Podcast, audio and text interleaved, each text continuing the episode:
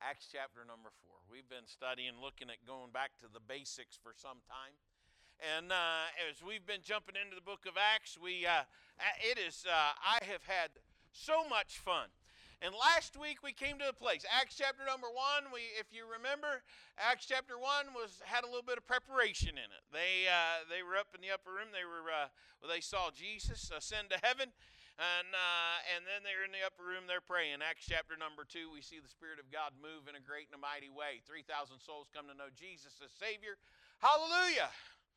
Hallelujah. 3,000 souls come to know Jesus as Savior. We celebrate. Woo! And then how about Acts chapter 3? Heading on the way to church. You say those gentlemen are on their way to church. Peter and John, silver and gold have I none. But in the name of Jesus, rise up and walk. Woo! Hallelujah. They go to church, and the guy goes to church with them. The, the paralytic goes to church with them, dancing, leaping in the church. Then you have those folks that go to church regularly. Remember the Sanhedrin, the, uh, the uh, Pharisees, they were there. And real quick, they're accusing. They are accusing. And um, Peter, with the boldness of the Holy Spirit of God, he was able to continue and he presented the gospel and he reminded them, I preach in the name of Jesus, whom you crucified. Acts chapter number four as we've been working our way and, and making our way to it, we look and you go, there are many ideas today when it comes to Christianity in the church. Do you realize a national survey? 14, 1,402 adults ages 18 and older who have not attended a worship gathering in the last six months were asked three questions. The questions went like this I believe I can have a good relationship with God without being involved in church. Agree or disagree? That's kind of the way this whole thing went. 86% of them said they agreed with that statement. Take a deep breath. Here we go. The church is full of hypocrites, people who criticize others for doing the same things they do themselves. 72% agreed. Believing in Jesus makes a positive difference in a person's life. I was waiting for this one to go to the negative and actually it was 71% agreed. Ladies, I'm going to need your help right there. You three are like wild crazy today. So I need your help. Yay, good. Sit up and pay attention and shut your mouth. All right, that's what I was saying. The conclusion was that there are many people today tripping over church before they even hear the message of the cross. The message of the cross. So when it comes to who Christians are, the same people were asked. I think Christianity today is more about organized religion than about loving God and loving people. 79% agreed. If somebody wanted to tell me what she or he believed about Christianity, I'd be willing to listen. 78% agreed. I have at least one friend who considers himself or herself a Christian. 89% agreed. And it's not that we have to search for unchurched people around us, we actually already know them. And most of them are willing to listen to what we have to say about Christ, about Christ and, and knowing Him. So, what does it mean to be a Christian? What does it mean? What does being a Christian look like at home or, or at work or at school? And what about church? What is the purpose of, of church? What does God want His church looking like? Specifically, what does God want Mill Creek Baptist Church to look like? What's our purpose, and, and are we fulfilling our purpose? Well, in order for that to happen, we're going to have to get back to the basics. We've been talking about the, that journey, what it means to be a Christian, what it means to, to be a church. And the book God's given us to help us get there is the book of Acts. In our, our time today, we're going to pick uh, up where we left off last time in Acts chapter 4. And beginning in verse number 13, the scripture tells us there, and when they saw the boldness of Peter and John and perceived that they were unlearned and ignorant men. They marveled and they took knowledge of them that they had been with Jesus. Now, I find it interesting. This fourth chapter is a persecution chapter. Back in chapter 3, Peter and John had the opportunity to see a 40 year old crippled man healed and saved on their way to worship, his life transformed by God. And he wanted to go with them and, and to worship that day, to praise God for what he had done in his life. And again, you don't have to beg, plead, and prod people whose lives have been transformed to come to church. We don't have to do that. You, uh, when Jesus has saved us and, and forgiven us and transformed us, we live for those opportunities to praise and to worship Him. Well, the religious muckety mucks were not very happy about this man's healing. In fact, they put Peter and John in custody overnight and before questioning them before the entire Sanhedrin. And we read in verse number seven that they had set them in the midst and they asked, What power uh, uh, or by what name have you done this? How have you gone about doing so?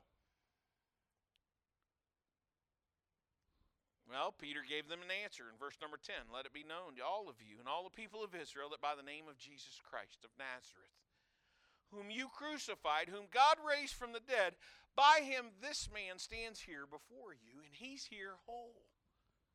He's here whole. And then, before they had time to respond, he added in verse number 12 down there, Neither is there salvation in any other, for there is none other name under heaven given among men whereby we must be saved. Now that brings us to verse number 13, where we're going to find that getting back to the basics involves our spending, number one, time with Jesus. Spending time with Jesus. In verses 13 through 31, we begin to look, and you see there they are. They took knowledge of them. Verse number 14, and beholding the man which was healed standing with them, they could say nothing against it, but when they had commanded them to go aside out of the council, they conferred among themselves, saying, What shall we do to these men? For that indeed a noble miracle has been done by them is manifest to all them that dwell in Jerusalem, and we cannot deny it. But that it spread no further among the people, let us straightly threaten them, that they speak henceforth to no man in this name that they don't say anything else in this name. See, if we're ever going to be like, become more like Jesus, then we're going to have to spend more time with Jesus. It boils down to this the more time you spend with Him, the more you act, act like Him. The more like Him you become. The less time you spend with Him, the less time, the less you become like Him. It's really kind of interesting how that works. See, the more time you spend with somebody, the more you begin to act like them the more be, you begin to talk like them, the more things you do like them. It's really interesting to see. I can talk about how different ones that have influenced my life and some of the things that I say or some of the things that I do. Instead, I won't pick on Miss Rachel. You didn't know you're subject to the sermon today, so here you go. You're getting picked on today. I've had the privilege to be Miss Rachel's pastor for a long time. She was a teenager. And so she's watched me pick on kids through the years in different ways, have to correct children, and have to do so. Now, if you didn't know, Miss Rachel's a teacher today. And she said here about six months ago, might have been eight months ago, somewhere in that neighborhood. I remember it was funny. She said, I don't like you. I kind of took a little personal, Miss Angela. She said she didn't like me. And it was public on Wednesday night. I was like, oh my goodness. She goes, I don't like you because I do some of the things that you do, and, and when it comes to correcting children in class. She goes, some of those little nick, little traits and some of them little pieces. She goes, I picked those up because she spent too much time. I you can never spend too much time in church. You might need some more. But she spent so much time growing up in church that uh, it's so funny because you go, she spent so much time. What did she do? She learned some of those things in way, ways that Miss Heather and I, in our teaching styles in which we deal with and manage our classes. And you look and you say, when you spend time with folks, you respond like they do. You you begin to speak like they do. You ever heard somebody? I think it's kind of funny when you take an accent. An accent. See, Miss Sherry, I've had the privilege to be your pastor for a long time. I'm talking more and more like a Yankee every day, aren't I? 20 years later, I'm finally starting to talk like an Ohioan. I'm starting to merge right in there. Taking me a little while. But it's really kind of a funny thing because you know you as you walk through you go, "Hmm, isn't it there?" Well, you know what? The same thing's true about Jesus. It says before they had time to respond, verse number 12, nor is there salvation in any other. There's no other name under heaven given among men whereby you must be saved. Now that brings us to verse 13 where we're going to find that getting back to the basics not only involves spending time with Jesus. I backed up in my notes on you there. Sorry about that. And now back to, we'll drop down verse number 13 and uh, we find three Bible principles when it comes to spending time with Jesus. Time with Jesus influences our passion. Influences our passion. Now, notice verses 13 and 14. It says, Now when they saw the boldness of Peter and John and perceived that they were unlearned and ignorant men, they marveled and they, they took knowledge of them that they had been with Jesus. And beholding the man which was healed, standing with them, they could say nothing against it. Notice as, as you walk through and notice the members of the Sanhedrin saw that day. They saw the boldness of Peter and John. Boldness speaks of courage, freedom, speech, unhindered freedom. They were amazed at their boldness. They perceived that they were uneducated, unable to write. They were untrained, unskilled, no formal training men. And Peter and John were a couple of country bumpkins kind of folks, surrounded by the Supreme Court of the land. It's an easy way to describe them. And, and you, you look and you go, there they are. Excuse me. And they should have been stuttering and stammering. How would you like to go before the Supreme Court of the land? How many of you'd go, I think I would probably stutter. I think I might have a little bit of trouble getting my words together. I might have a little bit of trouble to, to, to, to do so. And, uh, and notice it, it tells us there, there they are. They, they, they, they, they spoke as if this was an everyday occurrence. Their passion. Notice they, they didn't have to tell them tell that they had been with Jesus. They perceived it on their own.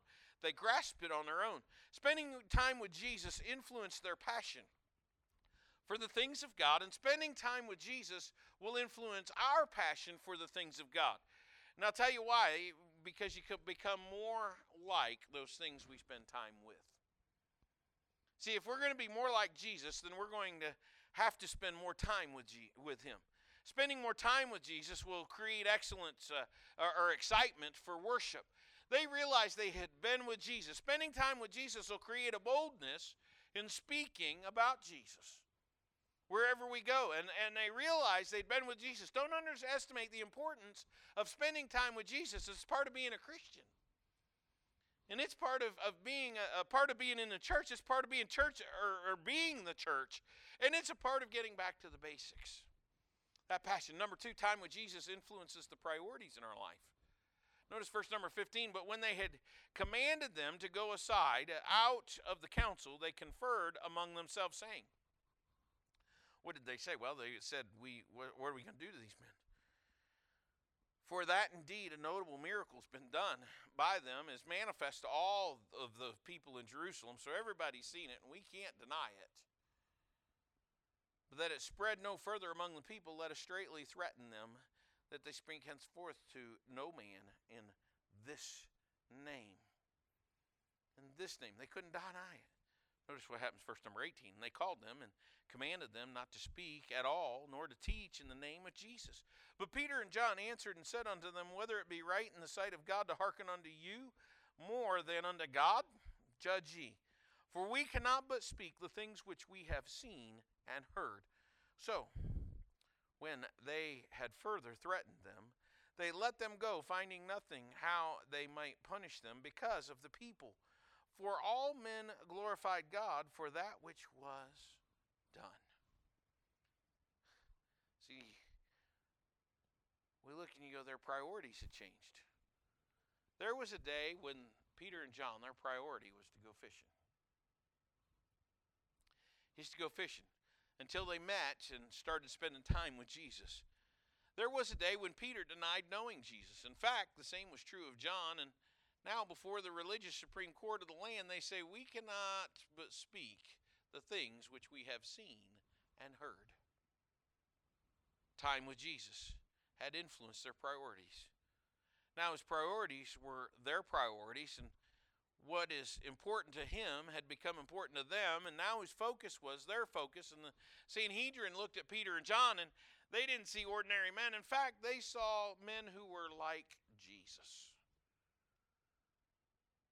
That's what it means to be a Christian. That's what it means to be the church. It, it means having been transformed by God. Having been transformed by God, living under the authority of Scripture, filled with the Holy Spirit, spending time with Jesus through prayer and His Word, that those around us, when they look at us, they hear us, they don't see ordinary men and women, they see Jesus in us. So, what are our priorities? What's important? What are our priorities? Are, are His priorities our priorities? Are your priorities His priorities? See, these two men had spent time with Jesus and their priorities had changed. And now they were speaking like Jesus. They were serving like Jesus. Now they're giving like Jesus. They were fellowshipping with other believers like Jesus. Now they were bold like Jesus because they'd spent time with Jesus. Wait a minute. Kind of go, what question are we asking?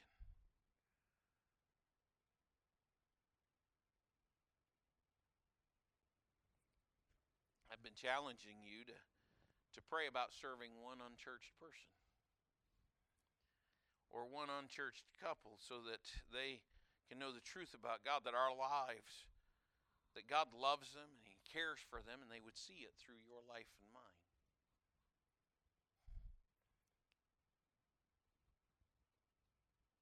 And I trust that you'll jump on board with me. God, give me somebody to do so. I've been asking that of you, and I'd also ask you to do this. How about spending a little more time with Jesus? Spend a little more time with Jesus. Because when we spend time with Jesus, his priorities become our priorities. Serving somebody so that they can see God will become a natural for us to do. Spending time with Jesus influences your priorities. See, we spend so little time in prayer and feeding on God's Word, it's no wonder our priorities resemble more of the world than the church. maybe that's why the church looks too much like the world and not like the church ought to look.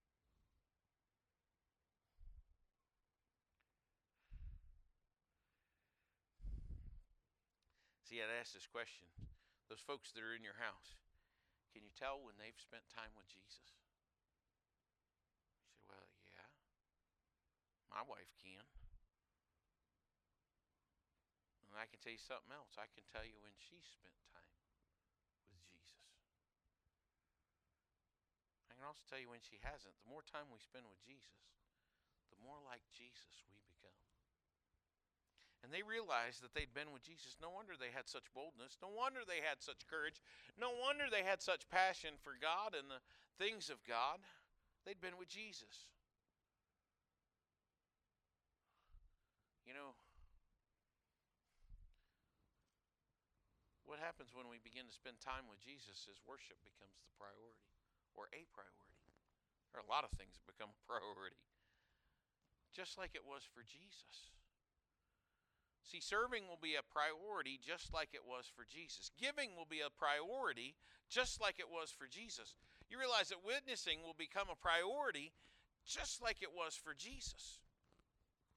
Notice what happens down there in verse number 23. And being let go, they went to their own company and reported that the chief priests and the elders had said to them. And when they, excuse me, and when they had heard that, they lifted up their voice to God with one accord and said, Lord, thou art God, which hast made heaven and earth and the sea and all that in them is. Who by the mouth of David, thy ser- or by thy servant David, has said, Why? did the heathen rage and the people imagine vain things? You look at the, the question that's there and you go, wait a minute here. The kings of the earth took their stand. The rulers were gathered together against the Lord. And you read down through verse 31, they started out and they started praising God for what he had done and then turned praise to prayer and asking God to give them a boldness. God, help us to preach the word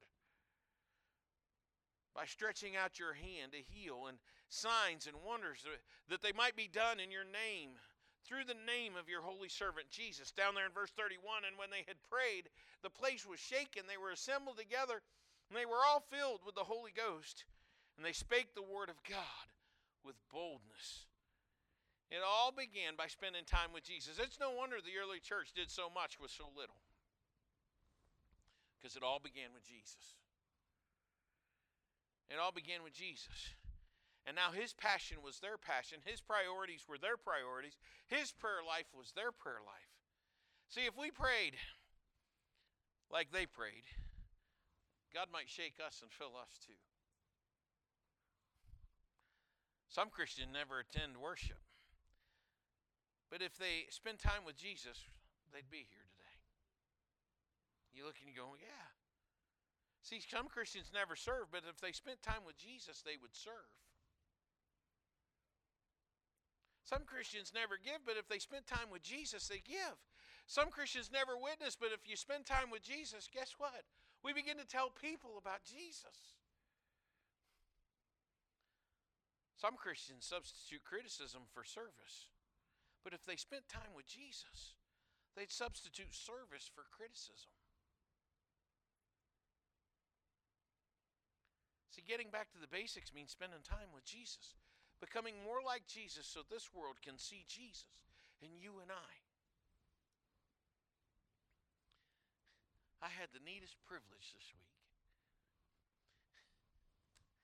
I've worked for a man a couple of different times. And he moved to America from Vietnam. He lived in Saigon as a. His uncle was in the military and he told him that Saigon was about to be bombed. Told his dad to get him out and his their his dad took his five kids, put them on a boat to send them to an island to get them away from the city, hoping that the kids would survive. Hoping. He said, I remember the boat ride. He said, the boat was so full, you could literally, the waves at times would crash into the boat because the boats were so full of people and so over over the capacity, just unbelievably over the capacity. And he says, But we made it to the island. When we got to the island, we were there, and he, they had an uncle that lived on the island, and he says it took forever he says, As a kid, I don't know how long it took, but I remember this. We found my uncle on the island. And he says, And then we found out that stuff had happened, war was taking place, our parents were dead. And our uncle said, There's a chance for a new life for you and your five, you and your siblings, the five of you. And that uncle, when the American soldiers came to the island and were taking people off of that island, he made sure that those five kids went with the American soldiers. They got on, he said, we got on a helicopter. I'd never been in a helicopter before. He says, then we got in a plane and we landed in Ohio. Me and my five, my four siblings. He said, We landed in America with absolutely nothing. But God wasn't done because God gave us families. God gave us families. He said, My sister was put into a foster home that she was adopted into. He said, a Christian family. That's pretty cool. That's awesome And he said, but my others were not. We were put into the foster system, bounced around. And he said, at 19 years old, I started gathering my siblings up. And I started to take care of my siblings. At 22, he had them all together. Four of them together. And his sister was knew where she was, knew that she was safe, and he says, this is America. We had nothing, and now I'm providing for my siblings. Three of my siblings and I were He said, I had to provide. But he said it was interesting because I kept hearing about the God of America in that process. Then he told me about at 22 how he come to know Jesus. How he come to know Jesus and how the Lord moved into his family and changed his life.